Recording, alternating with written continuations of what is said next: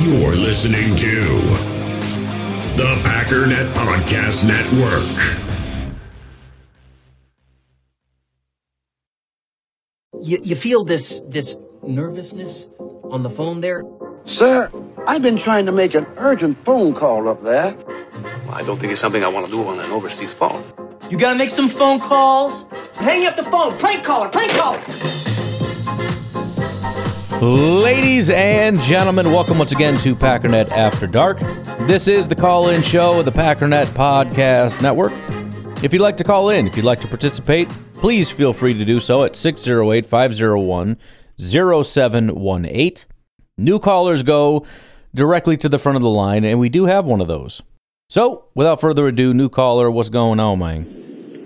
Hey Ryan, my name is Ben. I'm from Saukville, Wisconsin. Hey, Um, I just want to say I'm a long-time listener of your show.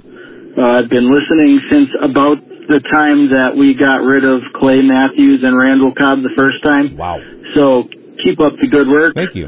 Um, so I saw something on Facebook today, and it says, still crazy that nine of the last 20 first and second round picks for the Packers have been defensive backs. And it lists them all out, mm-hmm. and it says, thank goodness for Jaire. Apparently this is an Andy Herman quote. And on there is Darnell Savage, and I remember back when Darnell Savage was drafted in the first round, everybody was kind of up in arms about it, and they all said that there were better safeties on the board. And right off the top of my head, I can't remember exactly who they were. Sure. But I was wondering if you could just go back to that draft class and look at the other safeties, because I believe he was the first safety taken, if I'm not I think mistaken. so, yeah. Um, look at the other safeties and see how those guys turned out. See if Savage was the right pick, or maybe if there was a better pick. Obviously, in hindsight, it doesn't matter. But I'm just curious because at the time I was upset about the pick, but also, you know, Brian Gutekunst is more knowledgeable than me, obviously. So uh, I trust in Goot, and uh, I'm fully behind Goot. I think everything with this Rodgers thing is pretty silly, and I'm ready for him to go. But we don't need to talk about that anymore. It's been thoroughly covered. So yeah, just uh, take a look at that safety class and Sure. see if maybe Savage wasn't the right pick, or maybe we were all wrong for saying that he was a bad pick, and maybe he was the best of that group. But anyway, keep up the good work. Uh, Thanks for all you do, and have a good one. Well, thanks, man. I appreciate uh, appreciate you calling in. It's it's fun to hear because there, it's it's kind of a weird thing because you know I've been doing this for a very very long time, and and there are a lot of listeners that I do know, and I've known them for a long time, and you know they they've been pretty vocal from the beginning. They reach out and and you know they call in. Some of them call in, some don't, whatever. But I know who they are. Some in the Facebook group, some from Twitter, some from wherever. But there are a lot of people that have been listening for a long time. I have no idea who they are. So it's just good to hear from you, man. Yeah, so the the by far top guy was Nasir Adderley. Very, very big name. Well, by the way, before I get into it, the Packers obviously are famous for this. I mean, they did it last year with Quay Walker. Quay Walker, and yes, he's flying up the board. That's that's the other character. I mean, uh, Jaire. Jaire was, you know, he's flying up the board, but he was not considered the top corner. Savage was not the top safety. Quay was not the top defensive tackle. I mean, this is like every year that this happens. So we almost have to just uh, expect it. But yeah, so Nasir Adderley was top dog. He was sort of the long, rangy coverage guy, right? Then you had Chauncey Gardner Johnson, who obviously everybody does know. He was, and by the way, there weren't really, uh, according to the consensus big board, there wasn't a single first round safety. Nasir Adderley was 36th overall. Chauncey Gardner Johnson was 37th. Then it was Jonathan Abram, sort of the heavy hitter guy. He was 41st. Then Juan Thornhill at 43. Then it was Darnell Savage at 48. So they're all really compact in here. Then it was, De- there's so many safeties. Then it was Deionte Thompson at 50. So Savage 48, then Deionte 50, then Taylor Rapp at 52. So 36, 37, 41, 43, 48, 50, 52. I really like Taylor Rapp because Taylor Rapp was just this. I understood he was sort of slower, probably not the best coverage guy, but the guy refused to miss tackles. I, I don't know why. I was so obsessed with the guy, but he I just liked him, and I don't think it's super panned out. But anyways, let's take a look at these guys. Um, Nasir Adderley, first of all, he was taken in the second round, actually picked 60 overall. Um, his grades over the four years 42, 50, 67, 62. So that has not necessarily proved to be fruitful. I mean, his last two years have been at least um, competent, but not dominant. Then the next, uh, seemingly the next best safety was Chauncey Gardner Johnson. Now, Johnson is seen as an elite safety. He isn't, though. He never really has been. I don't know why there's so much hype for Chauncey Gardner Johnson. It's very similar to what has happened all the years with Honey Badger, where the guy's been pretty mediocre his entire career, but everybody says he's an elite guy. The fact that he is no longer with um, New Orleans, he was there for three years. Then he got shipped off to Philadelphia. He spent one year there. Now he's in Detroit. It kind of goes to show you he's not as good as he's being made out to be. As a rookie, and maybe this is where all the hype came from, he did have a 71 grade, 80.8 run defense, 66 coverage. Since then, his grades have been 60, 62, 65. So not super great. Average. I mean, again, competent. He's a guy that you can plug in there, he can play, but you're trying to replace him. Last year, he had five good games. His grade in the Super Bowl for Philadelphia was a 50.8. Jonathan Abram has been a complete disaster. Um, he was just this big, mean, violent, heavy hitter. His grade with the Raiders for three years 38, 36, 56. Then in 2022, he actually did spend some time in Green Bay, um, which I thought was kind of interesting. But he started off with the Raiders, had a 49 grade. Then I think in Green Bay, 60 grade, he played one snap. And then he went to Seattle, he had a 53 grade. So he's terrible. Then you have Juan Thornhill, who is probably the underrated guy in this entire draft class. Um, again, not not an elite safety, but he is good. He was drafted by the Kansas City Chiefs in the second round, pick 63. His grades since 2019 71, 59, 70, 72. So he's good, and it's mostly coverage, which is what you want. He's not super great in run defense, but 78, 63, 70, 75 are his coverage grades. Then when we get to Darnell Savage, he obviously has been with the Green Bay Packers this entire time. His grades started off with 66 and then a 72. And then, and I'm going to point this out because I insist that it's a thing, we switched defensive coordinators and it went from a 72 down to a 57. And then this past year was a 47 where he rock bottomed out. I really think he was headed somewhere special in that last um, scheme that we had. And, and remember, we drafted him to be a part of a different defense. He started off with a 65 grade. As a rookie, that's a good grade. Then in year two, he jumped up to a 72. He had a 76 coverage grade as a rookie and a 73 coverage grade, 74 coverage grade in year two. He was very good in coverage the first two years. 2021, his coverage grade was a 60, so that's when the decline started with the new defensive coordinator, but it was still average. And then this past year, his coverage grade was a 43.8. Is it possible that he kind of learns and figure out how to do this whole scheme thing? Maybe, but the fact that they're moving him around so much makes it seem like that sort of last dying gasp of how can we use this guy? How can we keep him viable? Which is upsetting because, again, I, I think, I really think he was going to be something. I don't think he can be something with, with us anymore. I think he could maybe be something somewhere else. Um, not that we would trade him to the Vikings, but since that's where our defensive coordinator went, maybe. Vikings seem to have a great great luck with safeties, anyways. If if we ended up releasing Savage maybe after this year and, and Pettine and those guys are still in Minnesota, I know he's not the defensive coordinator, but if, if that's sort of the influence that they want there, I think that's a guy that they should pick up. And I think he would run there in a second. But anyways, um, yeah, it, it, it obviously hasn't been great and it's getting worse every year. Um, my faith in, in his ability to do anything in this scheme has has rock bottomed out, I think. Then there was Deionte Thompson. He's played four years in Arizona. His grades 50, 54, 69, and then this past year was a 61. He only played two weeks before getting hurt. Um, so I guess the jury's still out. He was bad his first two years, but then kind of had a year. Th- well, actually, he didn't. He only played 85 snaps that year. So he hasn't played the last two years, and he was bad his first two years. So that was a bad pick. But actually, he went in the fifth round. So this whole thing is just wrong, anyways. Then Taylor Rapp, my guy, went um, in the second round. He actually is, is better than than I thought. His past year, he really took a step. And of course, it's the tackling where he thrives. His tackling grade over the four years, as I completely anticipated 81, 71, 83, and then 85. But his PFF grade overall was 63, 67, 64, and then this past year was a 76.2.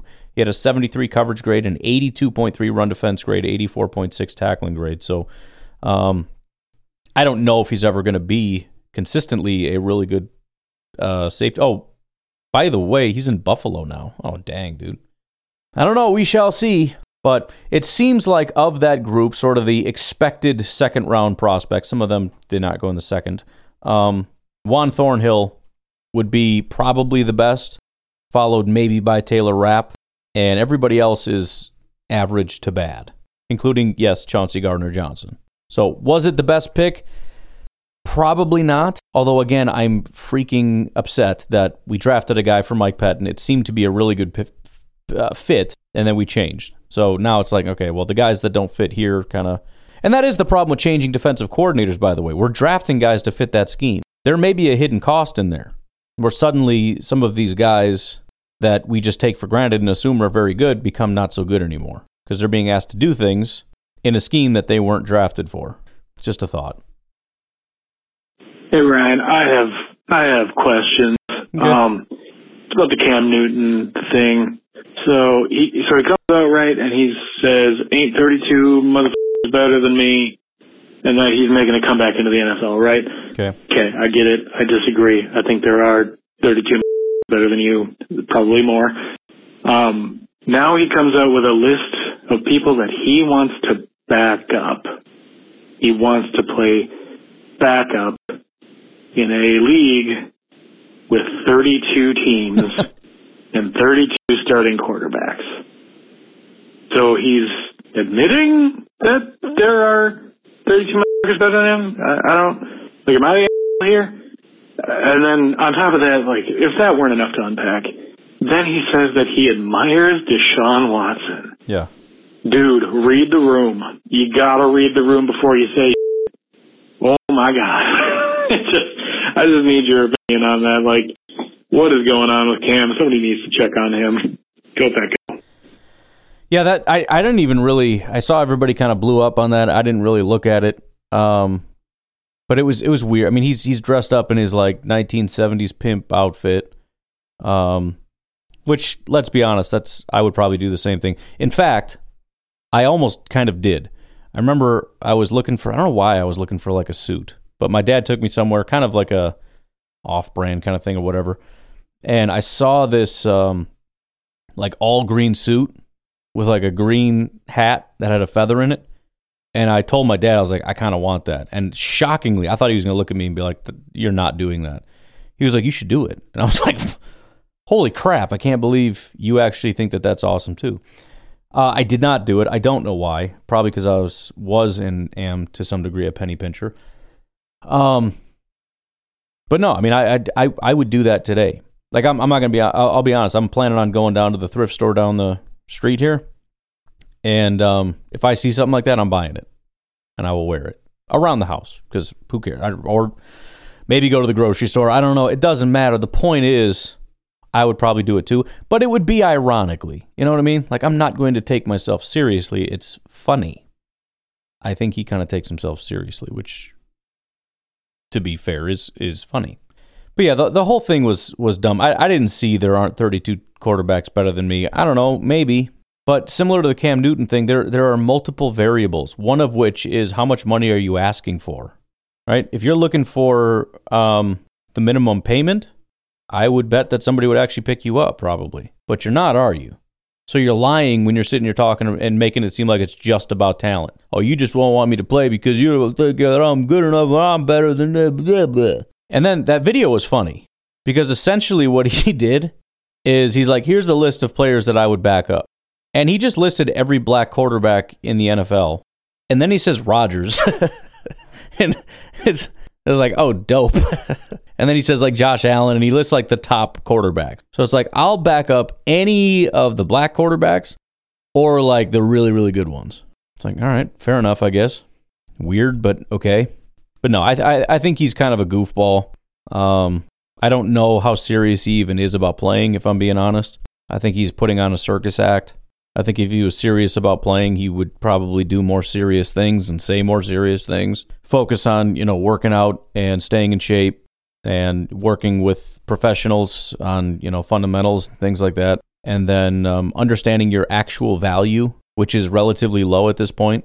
And if you want to play, you'll play for that amount. And if you won't, then then I guess you just won't play and you, you really just need to stop whining about it. Right? We understand what you've done in the past. That doesn't have anything to do with what you are now. And just like every other quarterback that has to move on, you have a choice to make. You can be a backup. You can play for very little money, maybe as a starter, because there are a lot of teams that have bad quarterbacks. You know, like the Jets seem to be in a pinch these days. If things with Rodgers did fall through, would they be considered? Uh, sure, why not? For for very little money, I'm sure they would at least consider it. But he's not being serious. And yeah, the Deshaun Watson thing was was pretty bad. Again, from a read the room standpoint, I mean, you, you can potentially say like, look, I know the guy. I know he made a mistake, but I've I've met the guy. I know he's got a good this that or the you know you know what I mean. I, I but keep that to yourself. Like if if you choose not to completely abandon him and you want to give him your phone number and, and mentor him and try to help him through his problems and his struggles to make him a better man, that's not a bad thing. But yeah, I don't know if I'd necessarily go on and especially say he's a good dude. You know what I mean? Like I maybe know what you're trying to say, but just don't don't walk in those waters. It's a freaking it's it's just a minefield. Don't go out there. There's no reason to. Don't even talk about it. If you want to say I want to back up Deshaun Watson, go ahead. And we can be left to our own thoughts as to why you would put him on the list. We can make up whatever nonsense we want, but you come out and say because he's a good dude, it's like, well, okay, well, there you go, I guess. Hey, Ryan, it's Seth. Hey.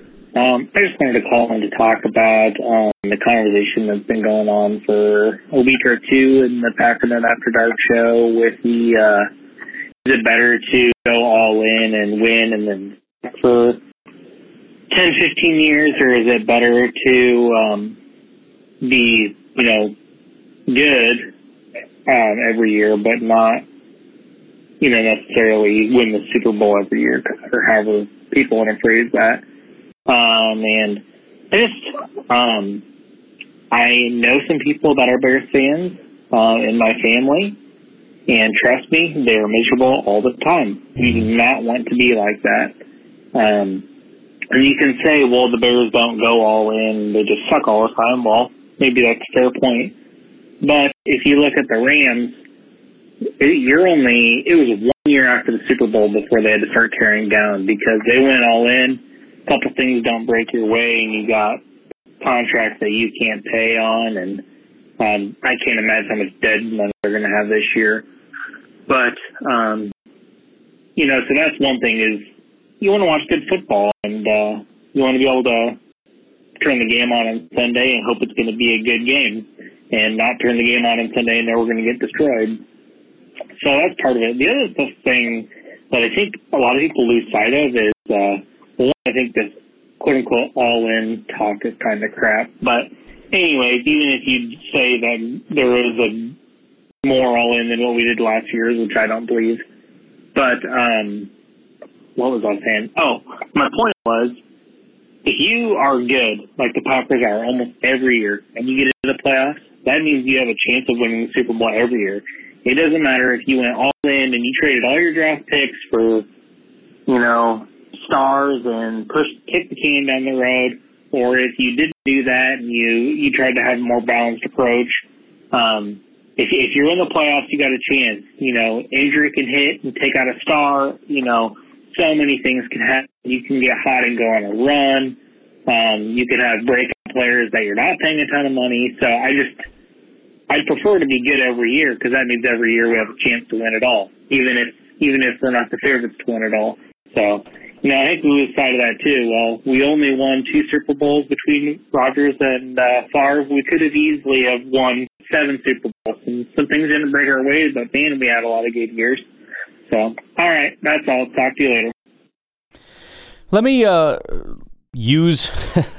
it's funny, uh, Mr. Matt Hebert posted on Twitter. If you want to see the the uh, GM luck thing, he posted it on there, and I retweeted it, so you can go find it there but he was talking about, oh man, two shout outs in two days. Well, now it's going to be three for three, Matt, because this is um, this is kind of a, a good way to illustrate what what we're talking about here.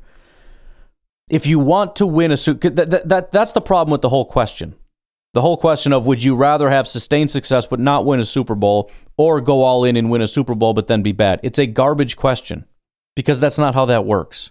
If you want to win a Super Bowl, the best way to do it is to have sustained success. Let me prove that to you mathematically. If you look at the four Super Bowl winners over the last four years, we're talking Gutekunst's tenure, the odds of them winning 2019, the Chiefs had a 17.3% chance. This is odds of them winning at the start of the playoffs. The Buccaneers had a 6.7% chance. The Packers were number one at 17.3, Bills 12.4. There were several that were, uh, or uh, three, I guess. The Saints also were higher. And then they were tied with the Baltimore Ravens.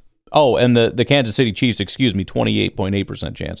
Tampa Bay had a really low chance at 6.7%. The Rams, 7.5%. And then the Chiefs, 20.3%. They've been really high, obviously, every single year. But even the highest of the high percentage chance, we're talking the best team was the 2020 Kansas City Chiefs. They had a 28.8% chance. So the question isn't would you rather be a team that is good for a while, for a long time, but doesn't win, or go all in and win? Because even if all in equates to a 28.8% chance, your odds are still really low. So would you rather have, for example, the Packers' odds over the three years that they were in the playoffs were 8, 17, and 18? So it averages out to 14.6%. So the Packers' odds were actually better than the all in teams, anyways. So the, the, the, the, I don't even need to go any further in my illustration. Those two teams went all in and they still didn't build teams as good as the Packers had. So the all in isn't what caused them to win because they didn't even build very good teams. I mean, of course, they're good, but compared to the four teams that had better chances of winning the Super Bowl, it was not very good. But would you, let's just even pretend that you get 30% by going all in and you're guaranteed to be garbage for the next, let's say, three years. Would you take a 30% chance, or let's call it a 25% chance, of winning a Super Bowl, or would you rather have a 14.6% chance for, you know, uh, let's call it 20 out of 30 years? If you say one 30% chance, that's that's ridiculous. I mean, again, just pretending that all in means 25%, which it doesn't, it's going to take what, two and a half years? Three, so between two and three years of, of being at 14%? Before we surpass that probability? Am I wrong? I don't. I don't know that that I was very good at statistics, the uh, finite mathematics. I thought it was so cool because it was all basically just gambling and statistics. But now I forget exactly how all that works. But call it three years. In three years, I have the same odds as you. And again, I've already we've already surpassed the all-in team's odds. We were already better than the Tampa Bay Buccaneers the year the Bucks won. We were better than the Rams the year the Rams won. So they went quote unquote all in. And this, by the way, this is exactly what I've been trying to say for the longest time. It's not the best team necessarily that wins all the time. And just because you did the wrong thing that happens to come out right doesn't mean it's the right thing. Again, if you hit if you have a 20 sitting there and you hit, you're an idiot. If, a, if an ace comes up, guess what? You're still an idiot. Well, no, I won, so it's a, no, you're an idiot. Unless you're counting cards or something and you just knew somehow that there's only aces left, you are an idiot. Even if you hit on a 21, you are a freaking moron. You don't hit on 20. The Tampa Bay Buccaneers went all in so that they can get to 6.7% and be tied for the fifth best team in the playoffs. The Rams went all in and ruined their future. Why? No draft picks, so they have no future. Why? It's not just cap. You can fix the cap thing pretty quickly. It's it's the it's the opportunity cost having lost all those draft picks that should be on your team for the next 10 years that are on somebody else's team. They did all that for what? For a 7.5% chance of winning the Super Bowl. The Chiefs are at 15%, the Buccaneers are at 10.5%, the Titans were at 10.5%. The Bills were at 10%. The Packers are at 20%. The Rams went all in so they can get up to 7.5%. Whoop-de frickin' doopty. Cowboys were at 7. It's stupid. It is stupid. Again, all in doesn't mean 90%. It doesn't. Sacrificing your future so that you can have a 7% chance of winning this year is dumb. Well, it worked. Doesn't matter. It's dumb. Don't do it. Don't do it. Statistically speaking, this is stupid.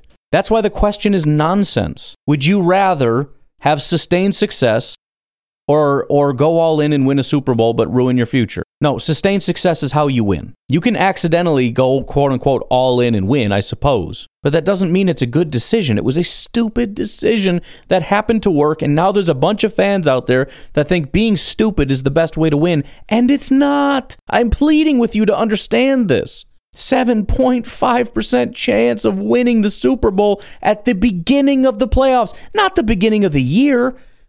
Once the playoffs started, Vegas said, yep, about a 7 8% chance. Good Lord.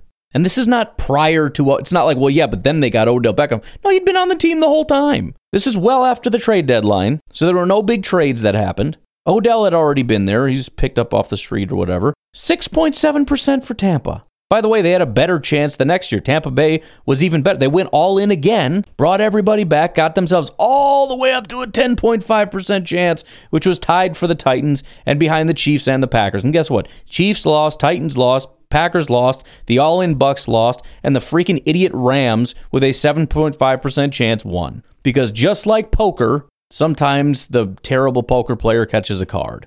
Right? I mean, in a perfect world, we want the best teams to win. May the best man win, right? Well, if that was the case, then let's see. The looks like Ravens would have won in 2019. The oh, the Chiefs would have won in 2020. The Packers would have won in 2021. I had that backwards, I think. Um, and then what? The Chiefs would have won in 2022. So Ravens, Chiefs, Packers, Chiefs is how it should have panned out. And the Ravens, to be clear, that that's a team that has not had good wide receivers for a long time, right? That's weird. Why would they be near the top? And the Packers don't have wide receivers, and the Chiefs in 2022 didn't have wide receivers. That's three teams. That's weird. And would you be surprised to find out that none of these teams were top 10 in spending in the years that they were the best teams? Supposedly, Baltimore was the highest at 11th in 2019. In 2020, the Kansas City Chiefs were the third least in terms of their spending. In 2021, the Packers, as we talked about before, were the second least. And then in 2022, the Kansas City Chiefs were 16th. So I don't see a huge, if anything, there's an inverse correlation, which I've already stated makes sense.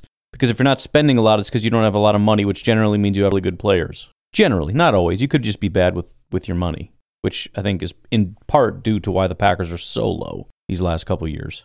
Anyways, we're going to take a break, but before we do, as I'm going to tell you even more tomorrow on the podcast, I am planning to raise money for personal selfish reasons. I'm not asking for donations. Instead, I'm going to be unloading some new apparel, some new t shirts. We've already got two. I've got uh, several more concepts that I need to flesh out a little bit. But uh, JJ helped me with a new design for Pizza is Life. I talked about how I wanted to get that one out. So um, check the socials, the Twitters, and um, I'll get some discount codes, I think, out to Patreon and whatnot if I can remember. I'm stupid and I forget things all the time. Just like I was supposed to get them a phone number and I forgot until just now. But uh, be on the lookout for those. If you'd be interested in buying, it would be super cool. I'm hoping to uh, get some fun, cool, unique concepts and designs out to you. If you have any ideas, you can shoot them my way. But I'm having fun trying to come up with some new stuff. I've been kind of lazy on it. I was big on the t shirts a while ago. And then during like COVID, some of the wait times were like months and people were complaining like, dude, I ordered this as a comment. I'm like, I don't know. And then I kind of just got away from it. I don't think that's a thing anymore. So I'm going to kind of dive back in. Anyways, let's take a break. We'll be right back. In the hobby, it's not easy being a fan of ripping packs or repacks. We get all hyped up thinking we're going to get some high value Jordan Love card, but with zero transparency on available cards and hit rates, it's all just a shot in the dark. Until now. Introducing slab packs from arenaclub.com, the only repack that provides real value, a complete view on all possible cards, and clear hit rates for each one. Now, when I buy slab packs on Arena Club, it finally feels like I know what I'm getting. And honestly, the best thing for me and my son is the fact that we're kind of novices into this. When I walk into a card shop with my son and a card says it costs $40, kind of just taking his word for it that that's a good value. So I appreciate the transparency on grading, as well as just getting excited about seeing what you could potentially get. Right now, you can get 10% off your first purchase by going to arenaclub.com slash packdaddy. Wow, that's crazy offer. 10% off a $400 slab pack. That's 40 bucks right there. Anyways, that's arenaclub.com slash packdaddy for 10% off your first purchase. Passion, drive, and patience. The formula for winning championships is also what keeps your ride or die alive. eBay Motors has everything you need to maintain your vehicle and level it up to peak performance. Superchargers, roof racks, exhaust kits, LED headlights, and more. Whether you're into speed, power, or style, eBay Motors has you covered. With over 122 million parts for your number one ride or die, you'll always find exactly what you're looking for. And with eBay Guaranteed Fit, your part is guaranteed to fit your ride every time or your money back. Because with eBay Motors, you're burning rubber, not cash. With the parts you need at the prices you want, it's easy to make your car the MVP and bring home huge wins. Keep your ride or die alive at ebaymotors.com. Eligible items only, exclusions apply. We all have smartphones, and we all know they're pretty amazing, but they also can be amazingly distracting, especially when we're around other people. So, US Cellular wants us to reset our relationship with our phones by putting down our phones for five. That's right, a company that sells phones wants us to put down our phones. And to see what we find, learn more at uscellular.com forward slash built for us. Patty cake, BS, kindergarten garbage. I thought you were going to say Patty is Cake. the most hilarious thing I've heard you say in a long time, Ryan. that pretty much sums up how I think we all feel about all of this garbage that people are spewing and using these empty uh, commentary to put down a historic, legendary team. Oh. Um, I hope more uh, notable players, coaches come out in defense of Green Bay when it comes to these news, you know, bobbleheads talking uh, empty words when it comes to Green Bay.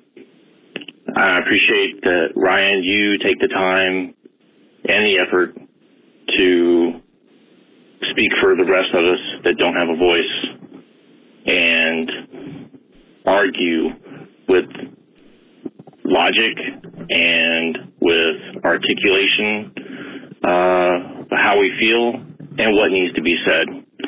It's a shame that you don't have a larger uh, venue to argue with some of these hypocrites and idiots that do have the nation's ear. So here's to it, Ryan. I appreciate everything you do. I appreciate you being the sword and shield going forward when it comes to Green Bay and protecting our uh, protecting our name. So have a great weekend. Appreciate it, Garrett. I do. It's very nice of you. Uh, I wish we could do like a. I don't want to say get together because then it's gonna be like, oh, let's do it, and then it's gonna be this thing, and I'm not gonna want to do it. But I'm just picturing in my mind a small, intimate setting, like at my house, so I don't have to go anywhere. I can just stay in my freaking pajamas.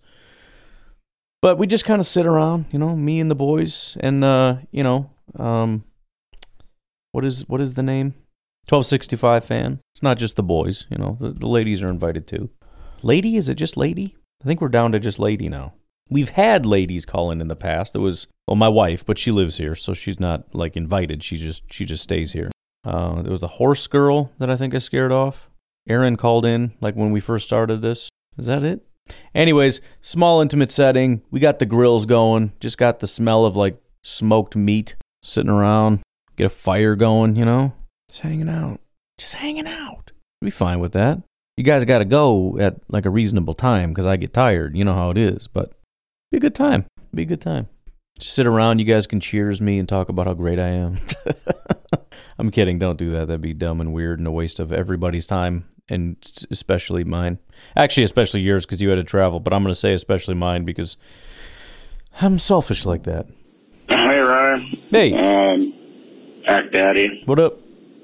I see that Rodgers is uh, throwing with his receivers in the off season now. That's kind of great. Yeah. Think about what would have happened the last three or four years if you would have put that kind of effort into the team he was on. They gave him $195 trillion. A little upset about that. Thanks, bud. Talk to you later. Well, see, the problem is you're just a hater.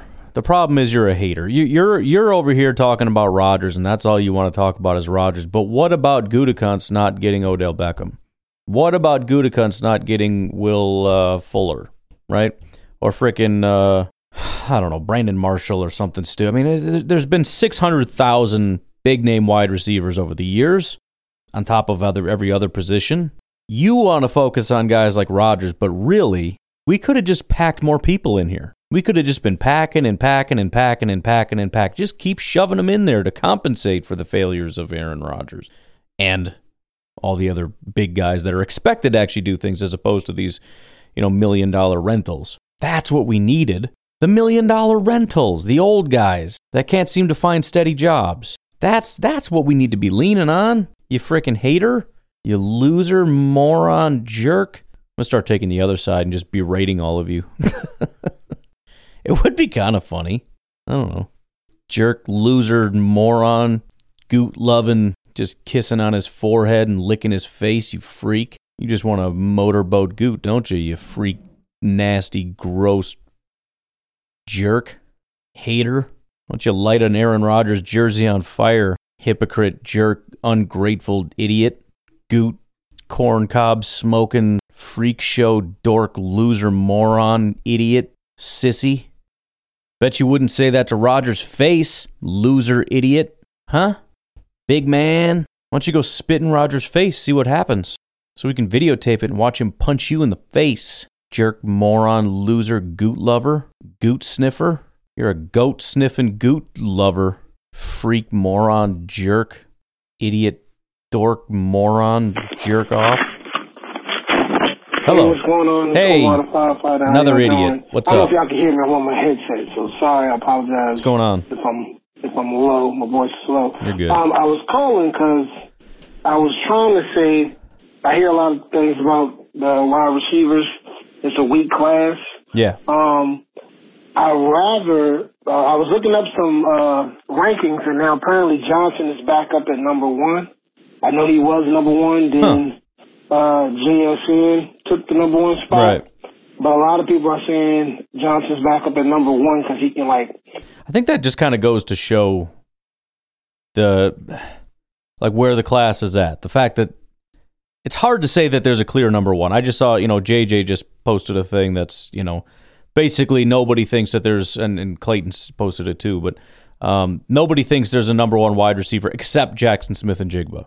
Right? So it's like, oh dang. And then again, you read the McGinn thing and people say different things. And then the, you know, you saw something where it's like, no, it's actually Quentin Johnston is the top guy. It's like I don't know, man. I, I just I struggle to think that there's a clear number one. We all might have our own clear number ones, but there doesn't seem to be a consensus. Depending on who you ask. I don't know. I don't know. I'm just gonna kick back and see how it goes. even though his hands might not be all the way there yet, Yeah. if they develop into that, is consistent, you know, going to grab the ball, that uh, you know, he'll be a number one wide receiver. Versus uh JSN is more of a slot guy and probably a number two. Um so I actually like uh would rather us draft the wide receivers like let's say if we get the Jets two second round picks. Mm-hmm. I actually would like to draft like you know two in the second round.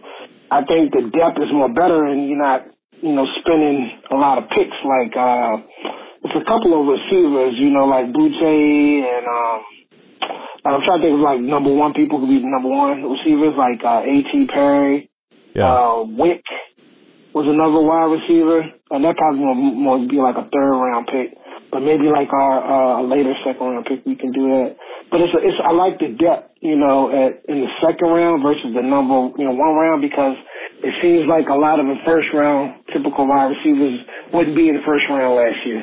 You know, even you know Watson wasn't even first round receiver. He almost, if the Vikings would have been trade like should have.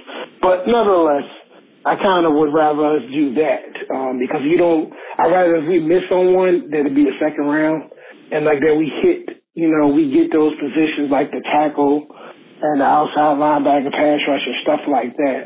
And uh, you know, that's that's my take. So I know you don't really have a, like a favorite wide receiver, but I'll just do this. If you could pick Yeah. three wide receivers that the Packers would draft, who would you want it to be and where? That's be my question for you. All right, go Pack, go y'all. I'll see. You're putting me on the spot now. I was I was a bigger fan of your question until you went at the end there. I'm I'm gonna give you an, an incomplete. I don't, I don't know. I don't know yet. Um, I got to continue to work through. I mean, because we're talking later in the draft. Obviously, I mean, I'm not just going to pick the top three. But I, I will say this: I, I generally agree. Let's say that we have to draft a wide receiver. My preference, and I know a lot of people get mad because it's you know we got to get JSN or whatever. My preference probably would be to trade back. I think there's good receivers in the class. I don't necessarily know about the top end. I mean, of course, there's a good chance that somebody's going to be a freaking stud. That's how it's been for several years in a row now.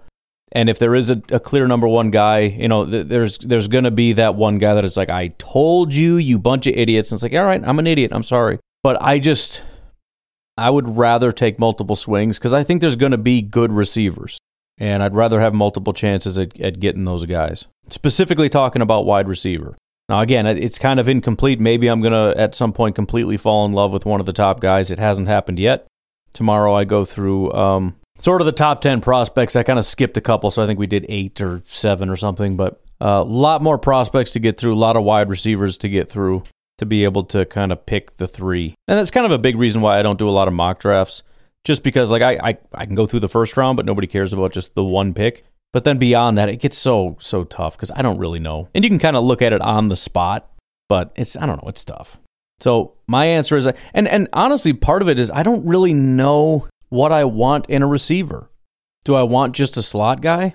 If so, do I want to invest high in a guy like Jackson Smith-Njigba, or should we wait until a little bit later because it's generally not seen as as as premium of a position as, for example, you know, any of the boundary wide receiver positions, especially that true X number one guy, unless Jackson Smith-Njigba can be that as well as a slot guy, then it's kind of a different conversation. Do we need an X receiver or is that Romeo Doubs? Do we have confidence in him to be that dude? Could we potentially get another speed guy like Jalin Hyatt and we have two of them, we end up turning into the Miami Dolphins? That's the other problem. What what do we even usually it's kind of clear like we don't have this one thing. I don't really know what we need and to what degree we need it. You know, a slot guy for sure, but then it's even do you want the big slot? Do you want like the small like what is what is the prototype of the guy I'm trying to build here? I don't know. So I have failed you, Omar, and I'm sorry I called you an idiot. I just was kind of in the moment there.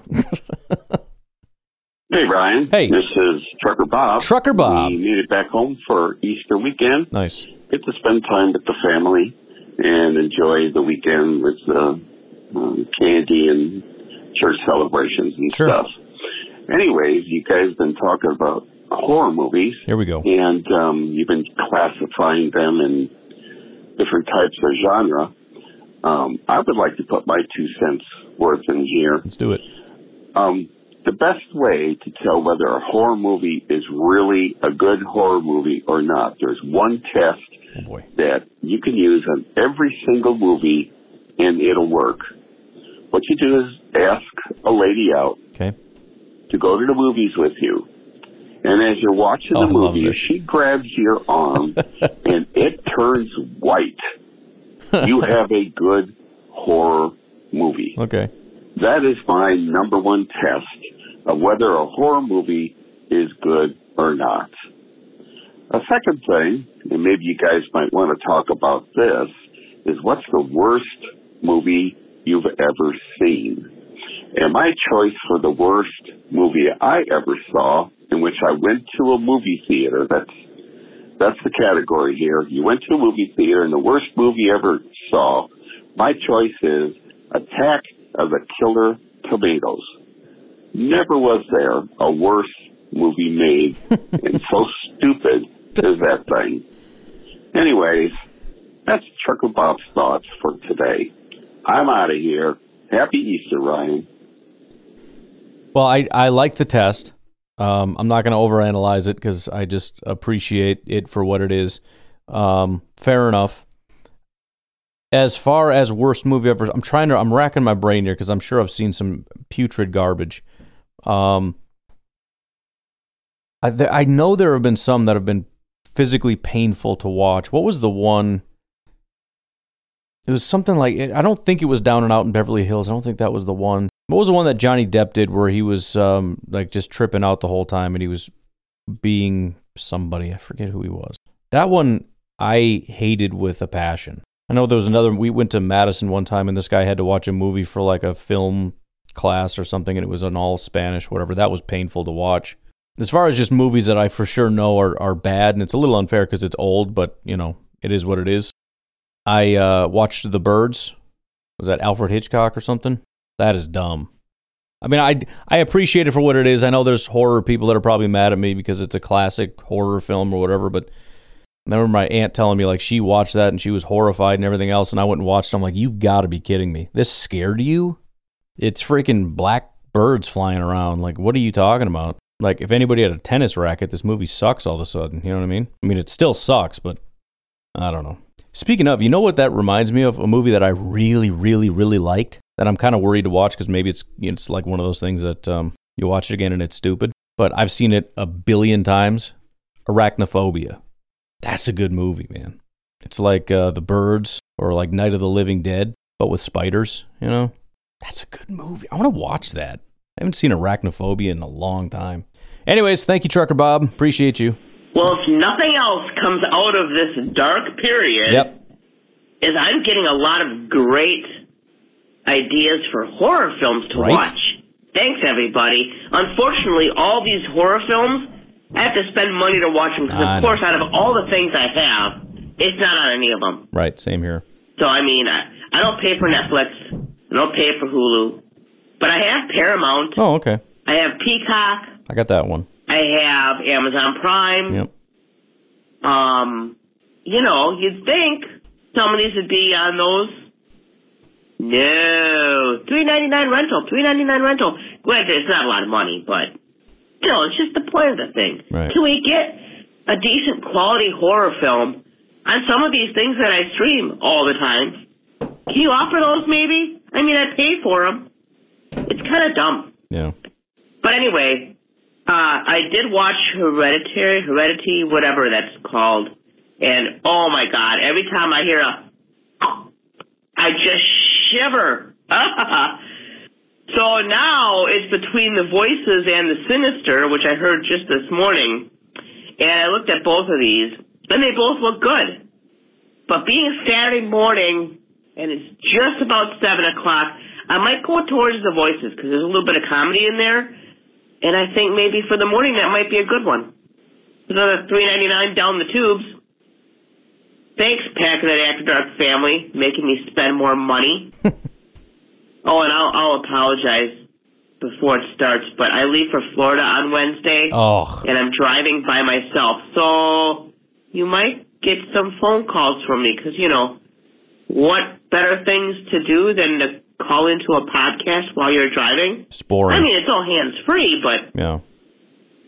if I need something to do to stay awake, I might just have to call in. Yep. Sorry. I'm not sorry. No, I get it. That's that's a rough drive, man. I mean, there there are certain points where it gets cool, you know, like when it's several hundred miles and then you finally hit it and it's like, yeah, or when you go into a new state, or some areas are just kind of cool, like, oh, check that out, or check this out, or stupid Ruby frickin' Falls. Good lord, um, that's sign every five hundred feet.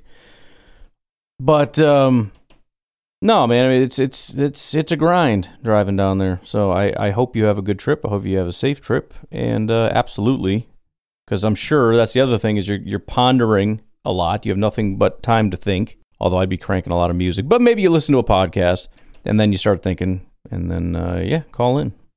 We also need updates because everybody else, for the most part, is not driving down to Florida and taking vacations and having a great time with the wind blowing through our hair, cranking music, rocking our way down to the beach. So we want to vicariously live through you. So if you could just give us a play by play, that would be great. Hey, what's going on? It's Omar Firefighter. How Hey, y'all doing? Uh, hey, I just I, I wanted to get caught up with the podcast as I'm almost there, but I have some recommendations.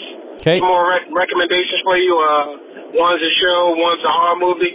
Uh, you talking about new horror movies? Um, it's a movie called Barbarian. It's on HBO Max. I saw it in the movie theater, but it's an awesome movie. Um, I thought I thought it's pretty good, a good horror movie. where it's kind of like two movies, but they're like together and it, it forms the same story. But I don't want to give too much away, but you'll watch it, and then in the middle of the movie, be like, what the hell? And then they'll talk about something else, and you're like, why is he talking about this? And then it slowly connects to the first, Yeah. and then you see like the conclusion. But uh, that's a, that was a pretty good movie. That uh, I don't know if it was if it'll scare you, but it was it was very tense. You kind of edge on your seat a lot. Um, my other one is I don't know if it's considered a horror. It's more might be like a thriller, but it got your boy Steve Carell in it.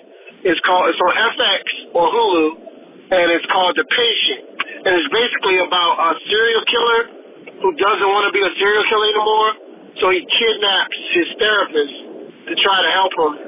Um, Oh, yeah. trying to stop killing people. So that's it was a great it was a great show. I I, I loved the show. It was awesome. Um, and that was kind of like edge of your seat as well. And the fact that Steve Carell did such a good job with his acting, because you know he always does comedy. Yeah. Stuff. Yeah, he did such a good job with his uh, like you know being a therapist. It was it was a great show.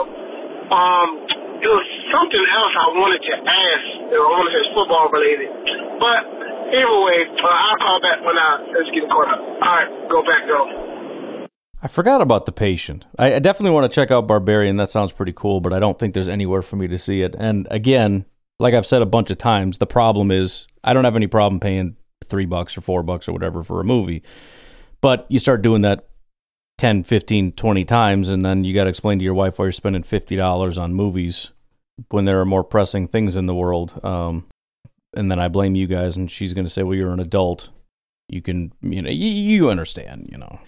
And then you say, no, I'm not, and, you know, that whole thing. No, I forgot about the patient. That That's a good idea. I should watch that. Um, I was kind of confused by it because, like you said, it was Steve Carell. So I'm like, is this a comedy or what's going on? But yeah, no, that's pretty. It, it's funny because I, I thought maybe for a second I had seen it, but I think I'm remembering a an episode of Monk where something similar happens. But it says it's on Hulu and also Disney Plus, which seems really odd and random. But I will try those. I tried to watch it just at my desk, but of course we, we're having this weird thing where we keep getting logged out of all our stuff. I don't know what that's about. Like every every other night, we got to re-log back into Hulu and everything else, which is a super big pain. Sometimes, depending on what the thing is, if you have to like manually do your, oh, that is the worst. It's on Modern Firefight again. I did remember uh, one of my other topics I wanted to tell you about. Yeah, I had to do with horror movies. Some of the best horror movies are actually not from America.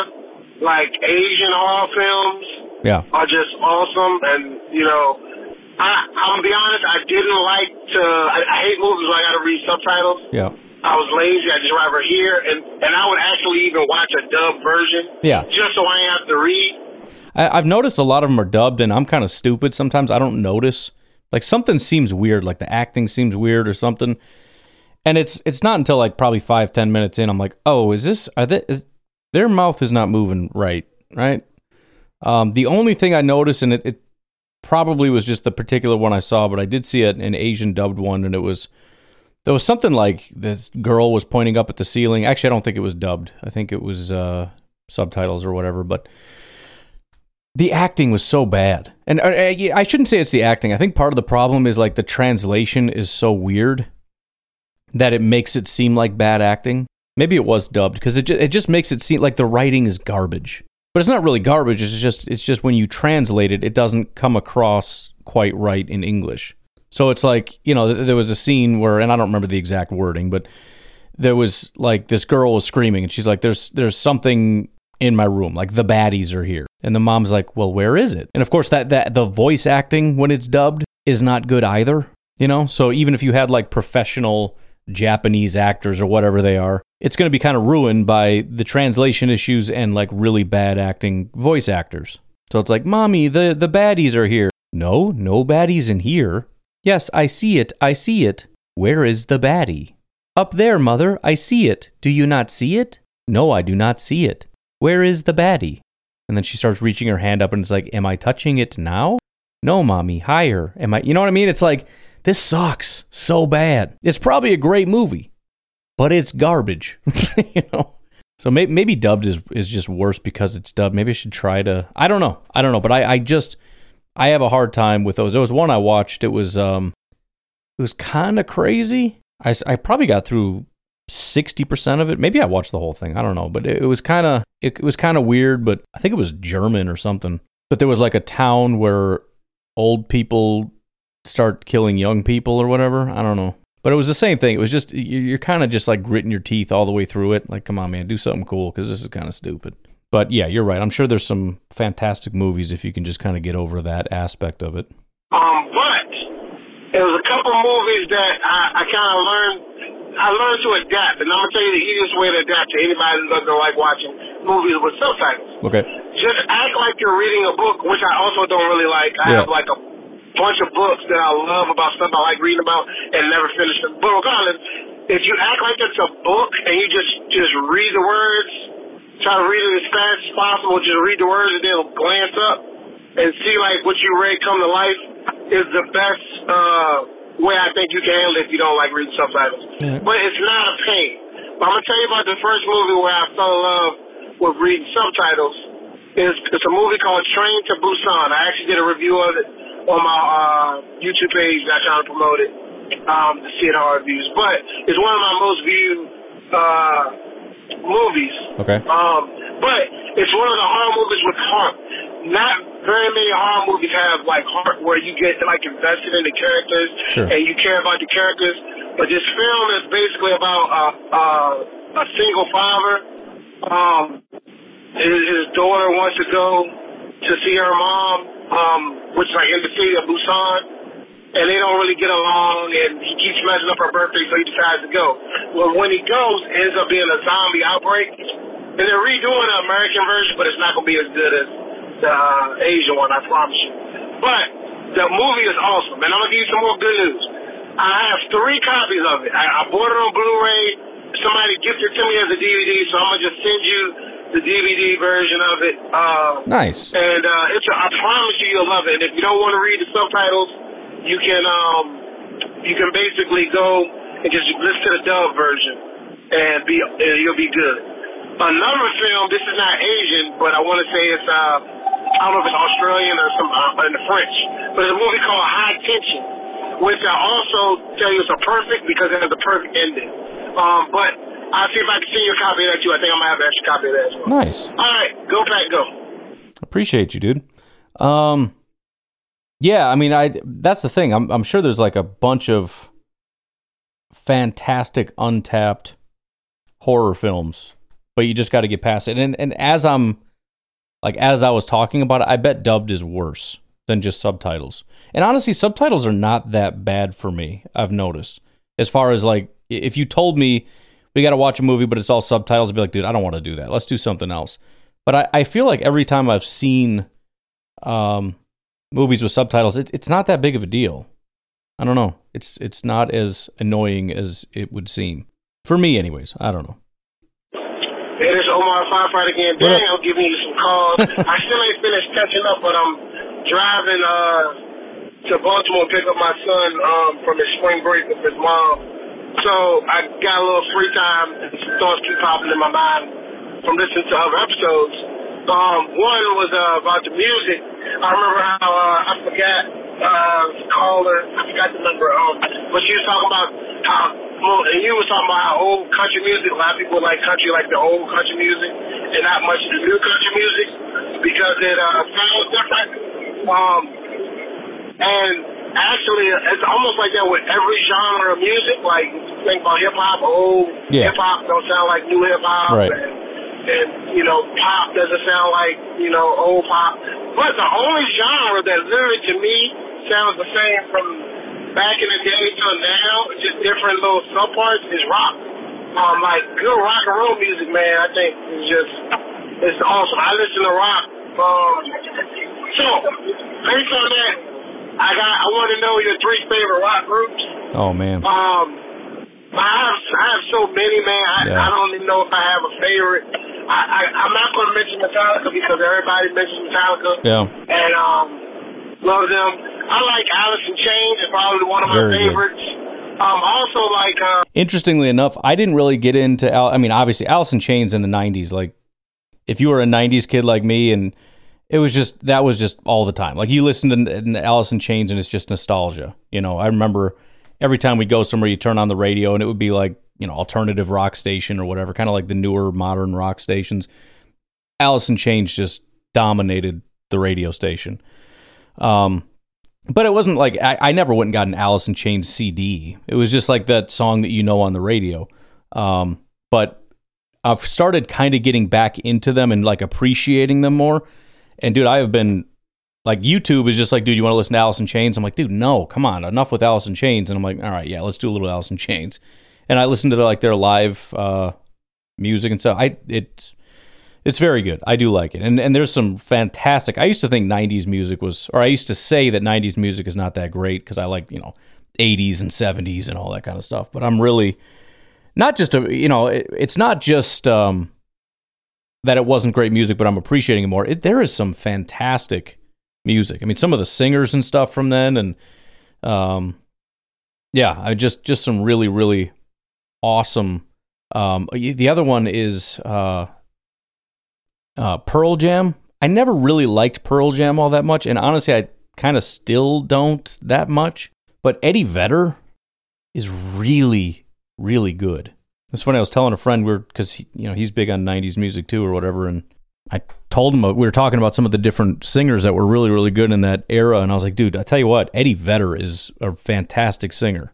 And he was like, yeah, too bad his band sucks. And I was like, that's fair enough. um, uh, I think it was the album's called um, Frogstomp. I want to say Silverchair. I I I I'm, I done got brain fart. Um, and I also like uh, dang, I don't know why I can't name all the. That's so many. It's hard to pick one. But anyway, uh, I wanted to hear what your three favorite rock albums are, and then tell me what else, my other question? Dang, it's like I'm, I'm I must be out of it or something. Y'all gonna be listening to this. And what the hell is he talking about? Um, but also like Queen. That's that's one Oh, yeah. that that popped in my mind. I can't believe I forgot. It's, it's too many, man. I, I I don't know if I can keep three, but I definitely love Alice in Chains and uh, Queen. Um, but anyway, all right, go back, go. I'll call you with some more crazy questions and uh, in a few. But I, I'm trying to hold off this time and actually wait till I'm caught up so I can get back on topic of where everybody's talking about. All right, go back though. Yeah, man, that's an absolute impossible question to answer. Um, in contention, Queen is is phenomenal. I don't think they would make the final cut, but the you know they would have to be in contention. Guns N' Roses, absolutely. ACDC's great, but I don't think that they would be in there. Hendrix is phenomenal. Like I said, strangely enough, some of my favorite stuff from Hendrix is when he did that little uh, offshoot of Band of Gypsys. Incredible stuff. Led Zeppelin, dude, I wore out some Led Zeppelin. It's funny because some of these bands, when I think about it, I'm like, eh, you know, whatever. Because it's those same songs they play over and over. Like, I just don't want to hear them anymore. Like ACDC, like Back in Black. If I don't ever hear Back in Black again, I'll be fine. It's not a bad song. It's just, I I just, I'm, I'm, I'm same with like Judas Priest. I really, really love some of Judas Priest's stuff. But like the two or three popular hits, I feel sick to my stomach when I hear it. Like, dude, turn that off. That's why like classic rock stations are all garbage. Who are these people that can listen to the same like four top songs from every one of these bands? Why? It just it makes me like physically sick to even as soon as I hear it, I'm like, no, no, no, no, no, not doing it. So it's like Led Zeppelin and, and ACDC and some of these, it's like, I don't know. And then you really think about it, it's like, dude, fantastic, fantastic bands. Um, Pink Floyd, I, I don't know the name of the album, but I wore that thing out so much. And honestly, I don't know if they have a bad one. I'm, I'm sure they've got a billion, but there there are so many like Pink Floyd Animals is phenomenal. Was it uh, uh, Lands of the Holy or something is is amazing. I mean, I I would listen. My, so my dad had one of those things where he had like the hundred CD CD changer, and then he had a bunch of albums. Like he had those giant crates, and he had a bunch of those crates filled with albums. So. And that's the thing. Like I didn't know like some some of the time what the more popular stuff was, so I just started to appreciate it. And then you start hearing the same songs over. It's like that's not. First of all, it's not even their best songs. Second of all, stop it. Um, I really liked Aerosmith. Kind of the same thing where it's like, you know, Dream On. I, I don't need to hear that ever again. But there are some fantastic Aerosmith songs that never get any play that I haven't heard since I was a kid because, you know, and that's the thing. Like, my parents would get like the new CDs, like my stepmom would get the new Aerosmith CD, and we just wear that thing out, man. But nobody's ever heard those songs, like, ever. Uh, the Eagles, I really, really, really like the Eagles. One of these nights might be maybe my favorite song of theirs, but they've got some fantastic ones. Journey is phenomenal. Van Halen is really good. It's another one, you know, the, the same old songs get worn out, but like Ice Cream Man, dude, I love Ice Cream Man. It's so stupid, but it's awesome. It's just classic 80s, you know, sex, drugs, and rock and roll. Metallica would have to be at the top. I know everybody's kind of tired of it. And Metallica is kind of unique in that, like, a lot of their songs get played a lot. But I don't, I mean, that was like my thing through like the end of elementary school through middle school. Like, Metallica was my band. So they would have to be in contention. Is it my favorite today? Probably not, but still a fantastic band. Lynyrd Skynyrd is is amazing. Rush is really really good. Um, skipping a lot, believe it or not. Most of these I'm skipping. Like you know, Bon Jovi is fine, but he's nowhere near Talking Heads, The Stooges, Genesis, uh, Foo Fighters. I like, but no. U2, no. Red Hot Chili. I, I went through like a Red Hot Chili Peppers phase because it was one of those like undiscovered kind of like later in life, I realized like, dude, Red Hot Chili Peppers has got some good songs, and then you go back through, and I just, I really, this was like late. It was actually like post high school. They're fantastic. Would not be top three, but very good. Soundgarden is very good. Santana's solid. Phish. My dad liked Phish. It was funny. Iron Maiden, fantastic. I did actually like Garbage back in the day. Nowhere near top 50, but Black Sabbath is another one. Their top songs I can't handle it. Like I, I don't ever want to hear their top songs, but they have some really, really good music that just doesn't get played as much. Crazy Train, I never want to hear that song again. Like, good lord. You know what else is funny? One of my favorite Black Sabbath albums is the one that Ronnie James Dio was the lead on. That is so good. So good. My dad fought me on that. I, I played him. I was like, this is Black Sabbath. He's like, no, it's not. It's Dio. I'm like, well, I know, but it's Black Sabbath. No, it's not. Dude, Funkadelic? I would have put that in the funk category and not uh, rock, but since we're talking about it, real good. George Clinton. I bought my dad a, a George Clinton CD one time for like his birthday or something, and I think I played that more than he ever did. Talking about.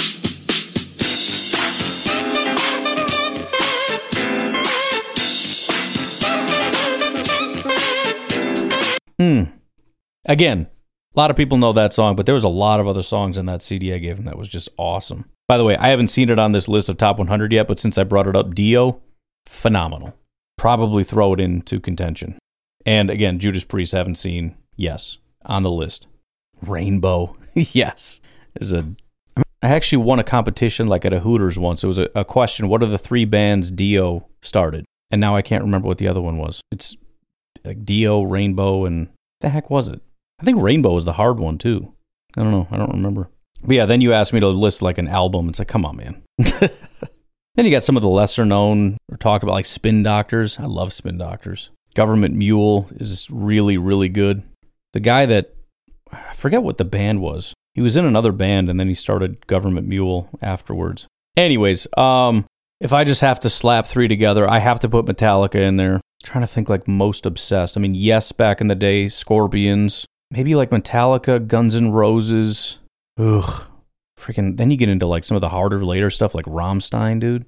I was big into Rammstein. There are not a lot of Rammstein songs that I don't know. You know what's crazy about Rammstein is how many songs they sing in different languages. Like they got a couple English ones. Some of the best ones are in different languages.